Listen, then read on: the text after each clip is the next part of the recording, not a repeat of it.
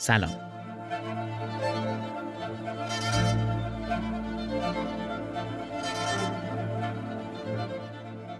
من فردین تحماسبی هستم. این دومین اپیزود رادیو زریره و در خرداد 98 تولید شده.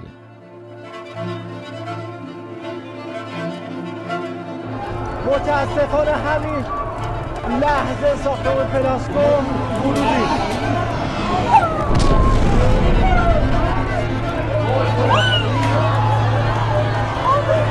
خدا کنه برای آتش نشانهایی که داخل ساخته بودن اتفاق نیافتاده باشه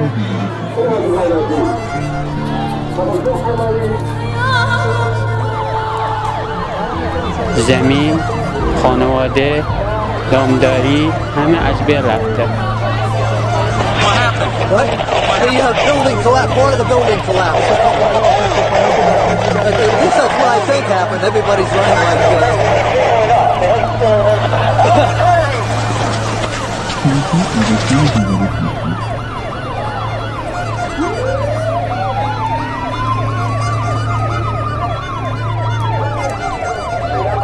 کردن اما مراسم رژه کاملا به ریخته و کشتن داریم ولی تعداد هنوز مشخص نیست.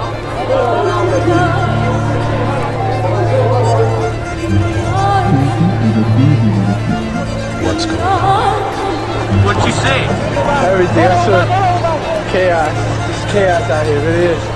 So the Twin Towers fall. It's amazing. It's crazy.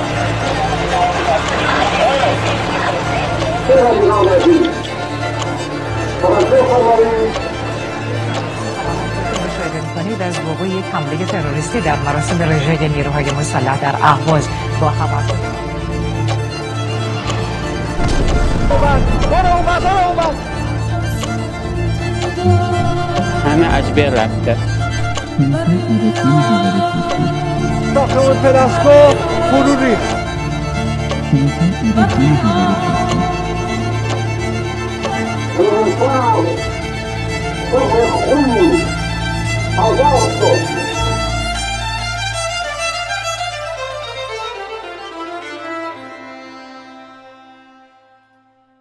شهرها آبستن حوادث هستند. در تمامی شهرها هر روز برای شهر و ساکنینش حوادثی اتفاق میافته. اما برخی از این حوادث در شهرها ابعاد وسیعتری دارند. یک فاجعه بلا خسران مصیبت. رویدادی که اندوه اون آه از نهاد همه اهالی شهر یا حتی کشور برمیاره حزن جمعی. خواستگاه این غم متنوع یعنی رویدادی که باعث ایجاد حزن جمعی میشه می‌تونه هر چیزی باشه. مثل زلزله، بیماری، حمله تروریستی، فوران آتشفشان، اپیدمی، آشوب، خشکسالی، جنگ، سیل، آتش سوزی. خسارت این رویداد هم می‌تونه از هر نوعی باشه. مثل مرگ و میر آدم ها، از دست رفتن سرمایه، مغلوب دشمن شدن، نابود شدن بناها، لندمارک ها و میراث تاریخی، احساس شکست و سرخوردگی و از بین رفتن شهر. 26 فروردین امسال کلیسای نوتردام در آتش سوخت. این آتش سوزی جرقه اولیه موضوع این اپیزود رو زد. خب در طی این آتش سوزی یک بنای تاریخی آسیب جدی دید. برج و سقف کلیسا فرو ریخت و به تزئینات و قسمت‌های داخلی کلیسا خسارت وارد شد. صرف نظر از ابعاد کالبدی این فاجعه، اون بنا برای خیلی ها مثل یک قهرمان خلل ناپذیر و استوار بود که با خاطرات و احساساتشون پیوند داشت. آتش سوزی باعث شد این گروه از مردم قهرمان همیشه سرفراز خودشون رو آسیب پذیر، شکست خورده و بیدفاع ببینن و تخریب شدنش رو ذره به ذره تماشا کنن. کمی بعدتر در کشور خودمون بازار تبریز آتش گرفت که مغازه های زیادی از بین رفتن و دو کشته هم داشت. این بازار بزرگترین بازار سرپوشیده جهانه و یک اثر تاریخی مهم به حساب میاد. به دلیل موقعیت سرزمین و نوع نگاه جامعه ما به مقوله ایمنی از این دست حوادث کم نداریم. سه سال پیش بود که در تهران ساختمان پلاسکو آتش گرفت و بعد از چند ساعت سوختن فرو ریخت. همراه با ساختمان پلاسکو حدود سی نفر جان خودشون رو از دست دادند. پلاسکو علاوه بر نقش مهم اقتصادی که داشت محل شکلگیری خاطرات زیادی از سال 1341 تا 95 بود. کش و تخریب شدن این ساختمان و ماجراهای عاطفی که رقم زد باعث شد تا مدتها در خاطره جمعی مردم باقی بمونه. جای خالی اون تا همین امروز احساس میشه و خیلی از آبران ناخداگاه حجم سنگین این بنا رو در چهارراه استانبول جستجو می‌کنند.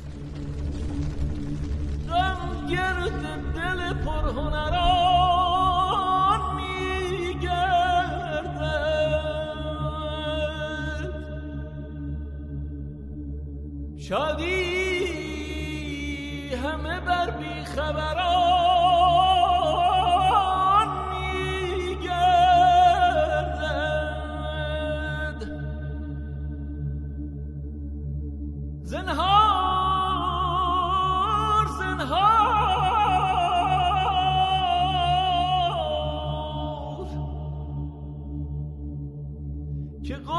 چه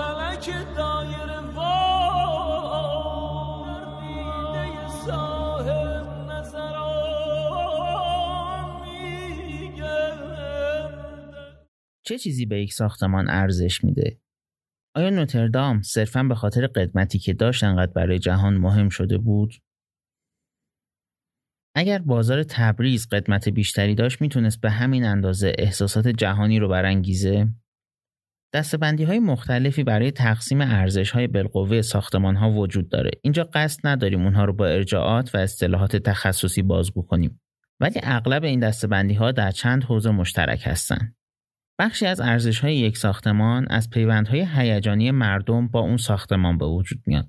مثلا اینکه یک واقعه تاریخی خاص اونجا اتفاق افتاده باشه یا ساختمون گره خورده باشه با جریانات روحانی خاص یا ارزش های نمادین و سمبولیک در بنا باشه یا هر وجهه دیگری از بنا که باعث میشه قلب تعدادی از آدمها براش بتپه. بخشی دیگر از ارزش های یک بنا می‌تونه کاملا وابسته به کارایی و نقش بنا در موقعیت امروز باشه. یعنی که جایگاه یک ساختمان در چرخه اقتصادی، جریانات اجتماعی، سیاسی و عملکردی زمانی خودش می‌تونه بهش ارزش های منحصر به فرد بده. بخشی دیگر از این ارزش ها مربوط به جنبه های فرهنگی ساختمانه. اینکه ساختمان چقدر از منظر شهری یا طبیعی اهمیت داره و از نظر زیبایی شناسی و نماد پردازی چه حرفی برای گفتن داره. مسائلی مثل اهمیت معماری، تاریخی، تکنولوژی، قدمت و کمیابی، دست نخورده بودن بنا و مسائلی شبیه به این در این دسته قرار می گیرن. هر کدوم از این ارزش هایی که گفتیم ممکنه در زمان شکلگیری اثر ایجاد شده باشن یا در طول حیات ساختمان بهش افزوده بشن. حالا از این زاویه اگر به موضوع نگاه بکنیم می‌تونیم بفهمیم که مثلا ساختمان پلاسکو از چه جنبه های اهمیت داشت. ساختمانی که در طول حیاتش برای خیلی ها خاطر انگیز بوده، اهمیت تاریخی داشته، در تکنولوژی زمانه خودش پیشگام به حساب می اومده در منظر شهری مهم بوده و علاوه بر همه اینها ارزش عملکردی و اقتصادی هم در جامعه امروز داشته و طبیعتا از بین رفتنش هم باعث شد جریانات احساسی زیادی بهش گره بخوره نوتردام، ارگ بم، پلاسکو، بازار تبریز و همه بناهای ارزشمند می‌تونن یک یا چند نمونه از ارزشهایی که گفتیم رو داشته باشن.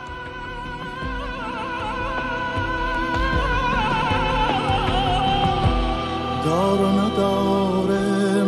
و دل سوخته در آتش درد آه که آوار جنون با من دیوانه چه کرد دار و نداره من و دل رفته به تاراج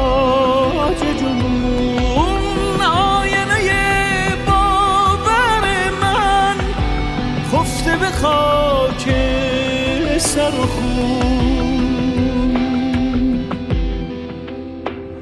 سهم مرا جنون بنویس بخت مرا نگون بنویس جان مرا به شاله بکش نام مرا به خون بنویس جان مرا به شاله بکش نام فاجعه شهری فقط شامل ساختمان های ارزشمند شهر نمیشه. هر رویداد تلخی که مردم رو در اون حزن فراگیر فرو ببره یک نوع فاجعه شهریه. وسعت هر کدوم از این فاجعه ها هم با دیگری متفاوته. بعضیاشون برای مردم یک کشور مهم میشن بعضیا در مقیاس جهانی اهمیت پیدا می‌کنه بعضی دیگه فقط در مقیاس شهر یا حتی محله خودشون باقی میمونن اندوه و افسوس بعضی از فجایع تا انتهای عمر انسانها موندگاره و بعضی دیگه ظرف یک ماه فراموش میشن.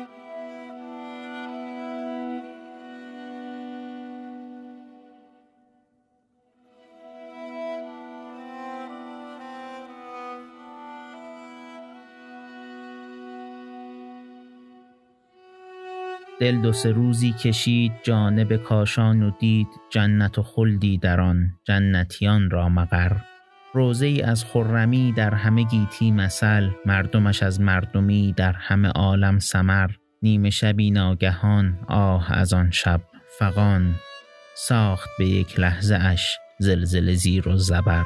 بس گل رعنا شب در بر عیش و طرب خفت و سحر در کشید خاک سیاهش ببر منزلشان سرنگون گشت و بریشان کنون نیست به جز زاغ و بوم ماتمی و نوهگر.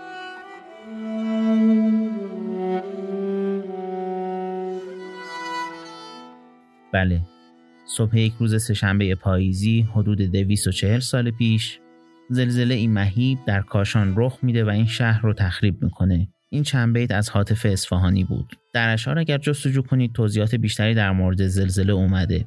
یک فاجعه عظیم که در اون مردم در گستره یک شهر خسارت می‌بینند در یک دستنوشته قدیمی گفته شده که نزدیک دوازده هزار نفر کشته شدند و توابع شهر هم آسیب سنگین دیدند. ولی وقتی یک فاجعه برای شهر رخ میده اولین چالش برای مطالعه اون فاجعه توصیف وسعت اونه چجوری می‌تونیم برای افرادی که در محل حاضر نیستند یا برای آیندگان توضیح بدیم که فاجعه چقدر جدیه به عنوان مثال فرو ریختن پلاسکو فاجعه مهیبتری قلمداد میشه یا آتش گرفتن نوتردام. تو فاجعه اولی سی نفر کشته شدند و یک ساختمان با خاک یکسان شد. ولی تو اتفاق دومی یک ساختمان مهم میراث جهانی آتش گرفت آسیب دید و کسی کشته نشد. چجوری میشه این فجایع شهری رو طبقه بندی کرد؟ یک راه مواجهه با این سوال اینه که وخامت هر فاجعه شهری رو بر اساس تلفات انسانی اون بسنجیم. از این نظر حتی طوفان سال 93 در تهران با پنج کشته رویدادی زیانبارتر از آتش سوزی نوتردام به حساب میاد چون تلفات بیشتری داشته. سنجش میزان تلفات فاجعه می‌تونه به صورت مطلق باشه یعنی بگیم در زلزله کاشان دوازده هزار نفر کشته شدند یا به صورت درصدی از جمعیت قبل از فاجعه شهر بیان بشه روش دیگه دستبندی فجایع اینه که بر اساس وسعت خرابی ها قضاوت کنیم. یعنی ببینیم از نظر کالبدی هر فاجعه شهری چه مساحتی از شهر رو درگیر خودش کرده و هرچه مساحت بیشتر باشه اون فاجعه رو زیانبارتر بدونیم. با این معیار آتش سوزی بازار تبریز با دو کشته مهمتر از حادثه پلاسکو به حساب میاد. چون ابعاد کالبدی فاجعه پلاسکو تنها محدود به یک یا دو پلاک در شهر بود ولی بخش آتش گرفته بازار تبریز وسعت بیشتری داشت. سومین شیوه مواجهه با این ماجرا اینه که ببینیم منشأ هر فاجعه شهری چیه. طبیعی مثل سیل، زلزله، خشکسالی، طوفان و چیزهای شبیه این انسانی مثل ترور، جنگ، خطاهای صنعتی و مهندسی و یا ترکیبی از عوامل طبیعی و انسانی. اما بازم با همه این توضیحات نمیشه ابعاد یک فاجعه شهری رو دقیق توصیف کرد. زمانی که شهر بم لرزید یک شبه بیش از 50 هزار نفر کشته و مجروح باقی موندن. یک شهر تخریب شد، خیلی ها کشته شدند، سرمایه و منابع زیادی صرف امداد و بازسازی شهر شد، آثار تاریخی که در شهر بودن آسیب فراوان دیدند و هنوز هم زندگی خیلی از اهالی این شهر تحت تاثیر زلزله است. پس نمیشه وخامت این فاجعه رو صرفا با تعداد کشته ها، خسارت مالی یا مساحت بخش های آسیب دیده بیان کرد. اعداد و ارقامی که در گزارش های مربوط به فجایع گفته میشن بیشتر کمک می‌کنن تا ما تصوری از شدت فاجعه و کیفیت شهر آسیب دیده به دست بیاریم. یک شهر آسیب دیده علاوه بر اینکه باید با خسارات کالبدی و شهروندان کشته شده خودش کنار بیاد، مجبور چهره آسیب دیده خودش رو هم تا مدتها تحمل کنه. عمق و وسعت فاجعه رو میشه در معنایی جستجو کرد که اون فاجعه برای بازماندگان خودش ایجاد کرده.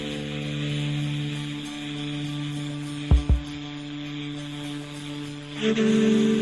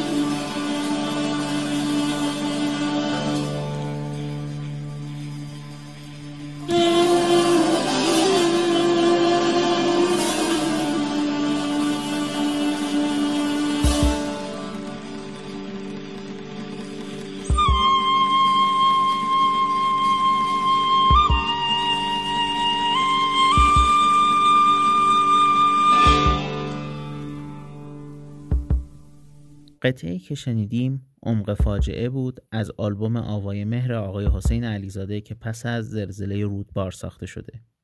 هر رخداد حزنانگیزی برای اینکه فاجعه شهری به حساب بیاد لزوما نباید تخریب کالبدی داشته باشه بلکه می‌تونه به شکل دیگری شهر و مردم رو درگیر اون حزن فراگیر بکنه. حدود 20 سال پیش یعنی سال 1379 یک اتفاق عجیب در اصفهان افتاد. مردم شهر یک روز از خواب بیدار شدند و دیدن قهرمان قدیمی و مهربان شهرشون دیگه وجود نداره. زاینده رود برای اولین بار کاملا خشکیده بود. از اون تاریخ خشک شدن دوره‌ای زاینده رود شروع شد تا اینکه امروز برای هممون پذیرفته است که در دوره از سال زاینده رود قاعدتا خشکه. در هر جامعه پدیده هایی وجود دارند که برای رفع یک سری نیاز به وجود اومدن. این پدیده ها بعد از به وجود اومدن مورد آزمون قرار می گیرن، تصحیح میشن، دوباره آزموده میشن، تصحیح میشن و این چرخه ادامه پیدا می‌کنه تا بر اثر گذشت زمان یا به کلی حذف بشن یا اینکه اصلاح شده به آینده منتقل بشن. اگر بتونن از این چرخه اصلاح شدن های پی در پی به هر شکلی بیرون بیان دیگه برای همیشه در جامعه باقی میمونن تا زمانی که مجددا مورد آزمون و اصلاح قرار بگیرن در این نقطه این پدیده ها تبدیل به چیزی میشن که بهش میگیم سنت معمولا هر جامعه ای یک سری سنت های منحصر به فرد داره. در شهری مثل اصفهان مردم یک سری عادات رفتاری در ارتباط با رودخانه دارند که تبدیل به سنت شده. تهدید حیات رودخانه اون سنت ها رو هم دوباره به چرخه آزمایش میکشونه و خطر از بین رفتنشون در کنار از بین رفتن رودخانه یک حزن جمعی مضاعف ایجاد می‌کنه. این تعبیر از مفهوم سنت رو از مقاله ای نوشته آقای محمد رضا حائری برداشتم که اطلاعات مقالهشون رو در وبسایت قرار میدم.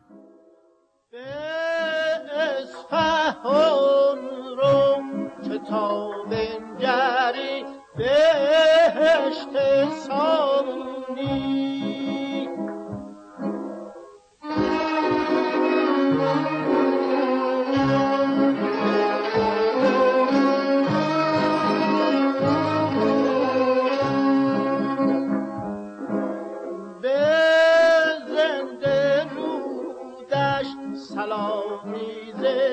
just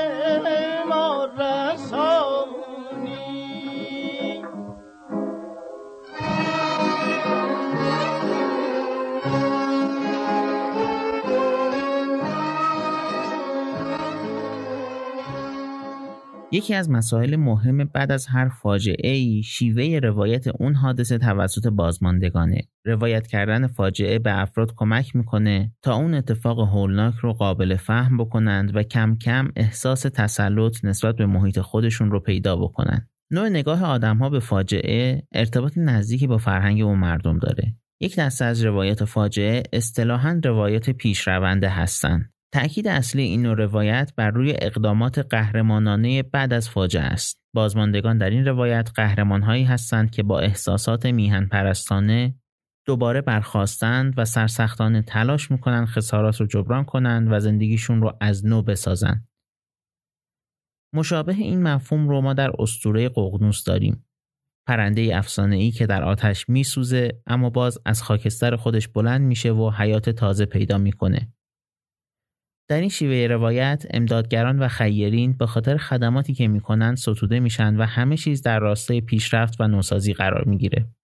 خرداد سال 1396 در تهران داعش یک حمله تروریستی به مجلس کرد که بیش از 60 نفر کشته و مجروح داشت. این یک فاجعه جمعی به حساب میاد. اتفاقی بهتاور که آدمهای زیادی رو در حزن فرو برد. بیشتر روایتی که جامعه از این فاجعه تروریستی داشت اشاره می‌کرد به لازمه تقابل با تروریست ها و به نفرت از تروریسم. این طرز روایت کردن ماجرا آدمها رو ترغیب می‌کنه تا سریعتر از حزن خودشون بگذرند و اقدامی قهرمانانه برای برگشت به وضع عادی انجام بدن. حدود ده روز بعد از این حمله نیروهای نظامی ایران مواضع داعش رو در سوریه بمباران کردند. فارغ از ابعاد نظامی و سیاسی این نوع واکنش در شرایط بحران حکم همون برخواستن ققنوس از خاکستر رو داره و به بازماندگان فاجعه احساس مثبت قهرمان بودن و مسلط بودن به شرایط رو القا می‌کنه. نوع دیگر روایت فاجعه روایت رستگاران است. این نوع روایت بیشتر خواستگاه مذهبی داره و نزول بلا رو عامل رستگاری می‌دونه.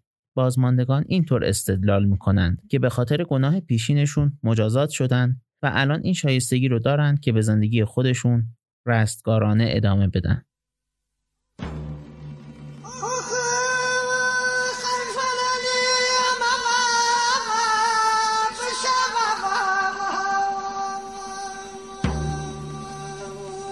حالت سوم روایت کردن فاجعه روایت زهرآگینه حالتی که بازماندگان نه پیوندهای معنوی نجات بخشی دارند و نه انگیزه برای بازسازی و پیشرفت انسانها در این حالت خودشون رو کاملا مغلوب فاجعه می‌بینن و میل به بازسازی یا اندیشه رستگار شدن دیگه بهشون اشتیاق زیستن نمیده.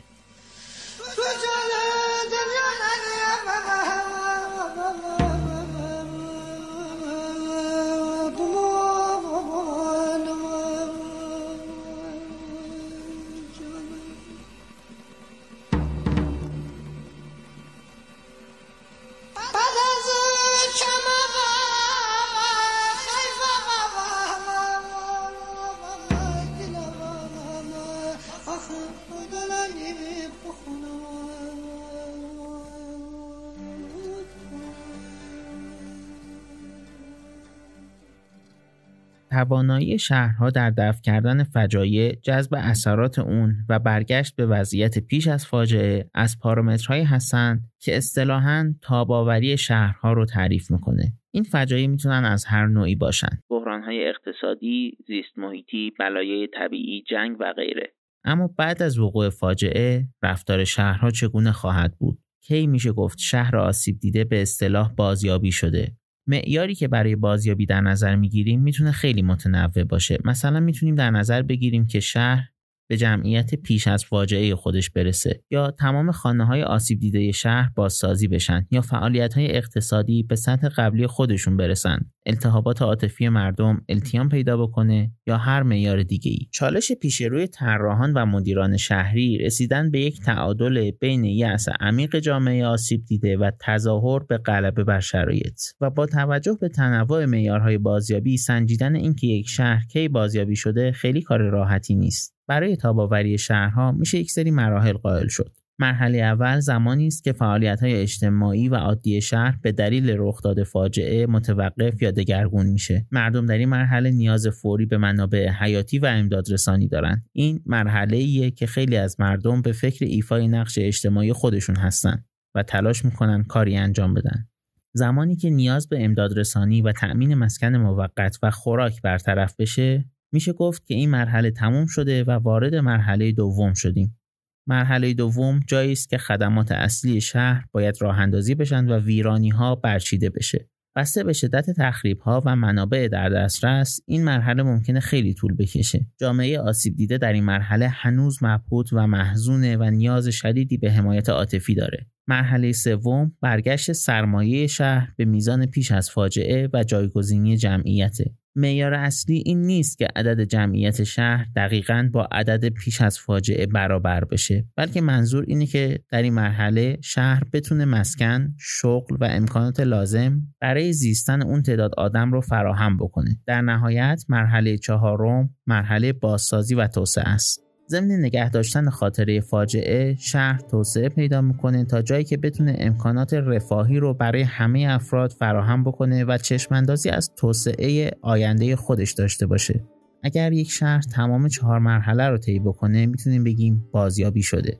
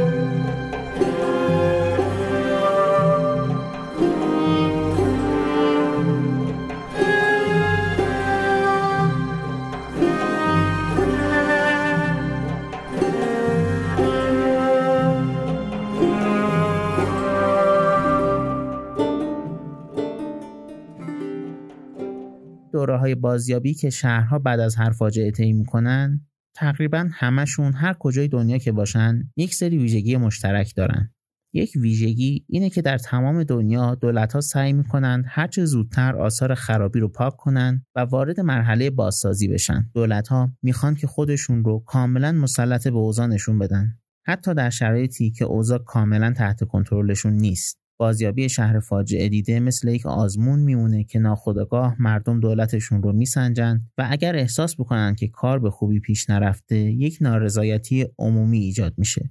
در این شرایط این خطر وجود داره که روایت زهراگین که قبلتر صحبتش رو کردیم بر جامعه غالب بشه. برعکسش هم هست. اگر مردم احساس بکنن که دولتشون حضوری مقتدر و حمایتگر داره بیشتر بهش مطمئن میشن. پس عملکرد سریع دولت ها و تسلطشون به اوضاع یک عامل تعیین کننده در رفتار مردمه. من دولت ایران دولت ضعیفی نیست. ما دولت قوی هستیم دولت ثروتمندی هستیم. میلیاردها دلار منابع طبیعی در همین استان خداوند تبارک و تعالی به اسم نفت و مگاز و منابع دیگه قرار داده.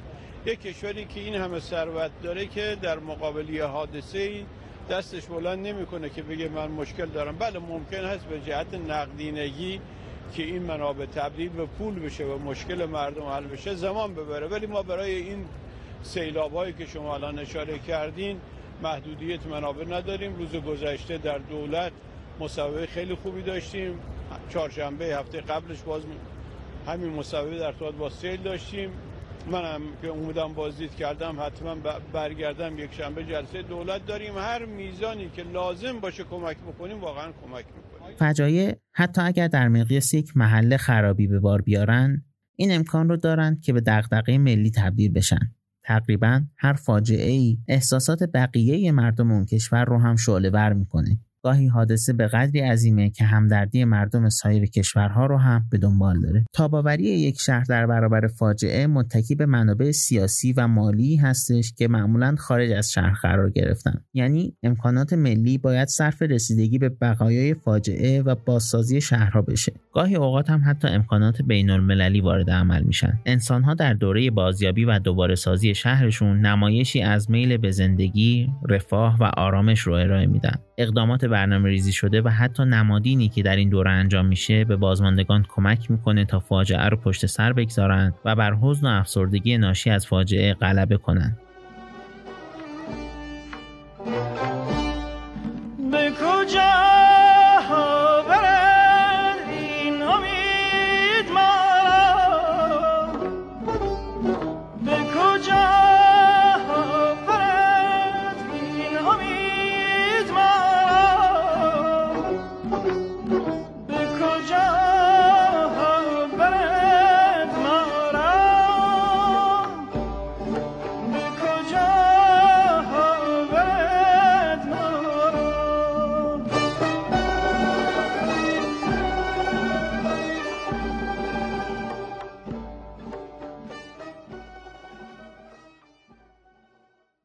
امروزه خیلی از شهرها یک یادمان از فاجعه رخ داده رو حفظ می کنند. مثلا یکی از اتاقهای حملات تروریستی در مجلس تهران قرار شد در همون حالت آسیب دیده نگهداری بشه. در مسابقه بازطراحی ساختمان پلاسکو که سال 97 برگزار شد، خیلی از طراحان تلاش داشتند معنای یادمانی از رخداد پلاسکو رو به طرحشون تزریق کنند.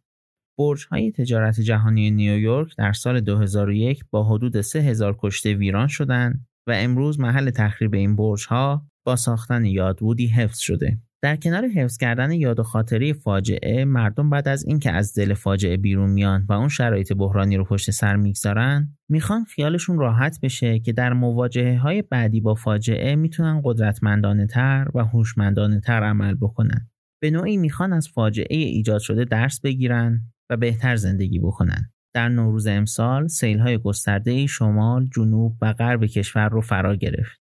در جریان این سیلها حدود 50 نفر کشته شدند و بیش از 30 هزار میلیارد تومن خسارت به بار اومد. این سیل ها باعث شد خیلی ها توجهشون به چگونگی رفتار انسان و مداخلاتش در طبیعت جلب بشه. مردم ناخداگاه دنبال عبرت آموزی از سیل بودن. نمونه خیلی خوب این رویداد ریزش سقف فرودگاه مهرآباد در سال 1352 که بعد از این فاجعه برای اولین بار نهاد اورژانس در کشور تأسیس میشه. تا قبل از اون سازوکار طراحی شده ای برای امدادرسانی به فاجعه دیدگان وجود نداشت.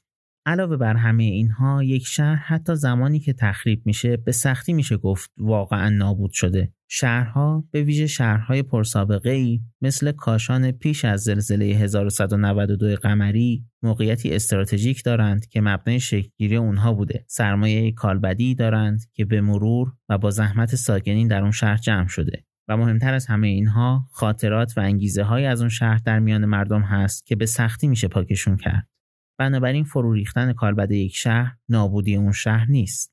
همین مسئله باعث میشه وقتی 240 سال پیش کاشان با خاک یکسان شد مردم دوباره همت کنند و اون شهر رو از نو بسازند اینطور که در اشعار به زبان ابجد اومده ساختن بنای مسجد جامع تنها ظرف حدود چهار سال انجام شد. گشت از مسجد و بازار و حصار همه ابنیه آن تازه زان بناهای مجدد گردید مسجد جامع ویران تازه. منهدم بود چنان کش گفتی نتوان کرد به عمران تازه. همتش گشت چو جامع مار سقفها نو شد و جدران تازه. شد چنان تازه که در هفت اقلیم مسجدی نیست بدینسان تازه. بهر تاریخ خرد با حاطف گفت شد مسجد کاشان تازه.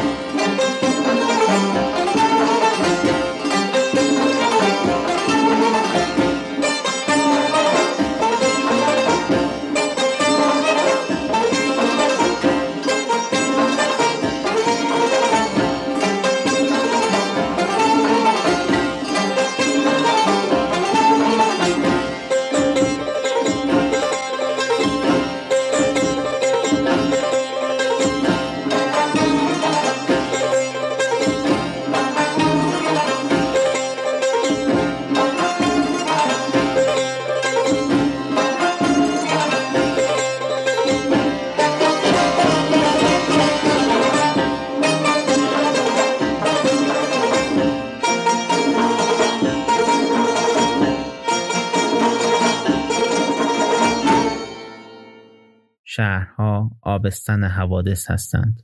حوادثی مثل یک فاجعه، بلا، خسران، مصیبت. رویدادی که اندوه اون آه از نهاد همه اهالی شهر یا حتی کشور برمیاره. حزن جمعی رویدادی که باعث ایجاد حزن جمعی میشه می‌تونه هر چیزی باشه. خسارت این رویداد هم می‌تونه از هر نوعی باشه. مردم برای اینکه غمگساری بکنن و از پس بحران بر بیان راهکارهای خودشون رو دارن. چیزی که در اثر بحران در شهرها متزلزل میشه فقط کالبد شهر نیست بلکه بدن این محکم از خاطرات احساسات و فعالیت های مردمه که اونها رو به شهرشون پایبند می‌کنه. بازگشایی ساختمان های قدیمی در شهرهای امروز ما به نوعی فراخوان کردن خاطرات گذشته شهره.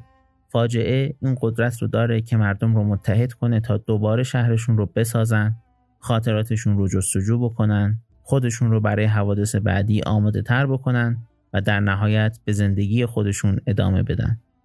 حتی عظیمترین فجایعی که بشر تجربه کرده باعث نشدن شهرهای ویران شده مثل رودبار، هایتی، هیروشیما، شیکاگو، ورشو، لندن، حلب و خرمشهر فراموش بشن.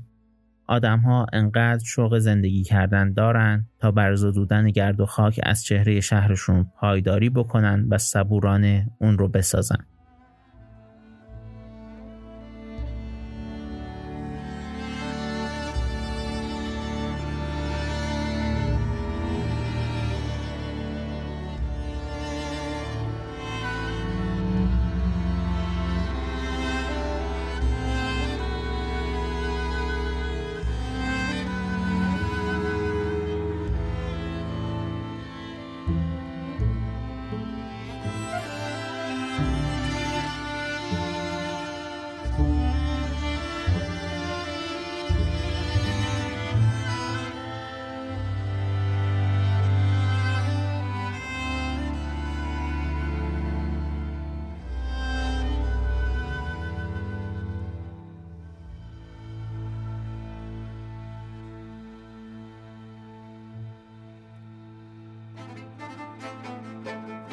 این پادکست دوم رادیو زریر بود آدرس وبسایت رادیو رادیوزریر.com هست شما می‌تونید مطالب تکمیلی و منابع هر اپیزود رو از وبسایت، کانال تلگرام و اکانت اینستاگرام که لینکشون در وبسایت هست دریافت کنید. اما در این اپیزود می‌خوام یک کتاب رو در همین پادکست معرفی بکنم چون در چند نقطه از حرفان بهش ارجا داشتم و کتاب خوبی در مورد داستان تاباوری شهر هاست.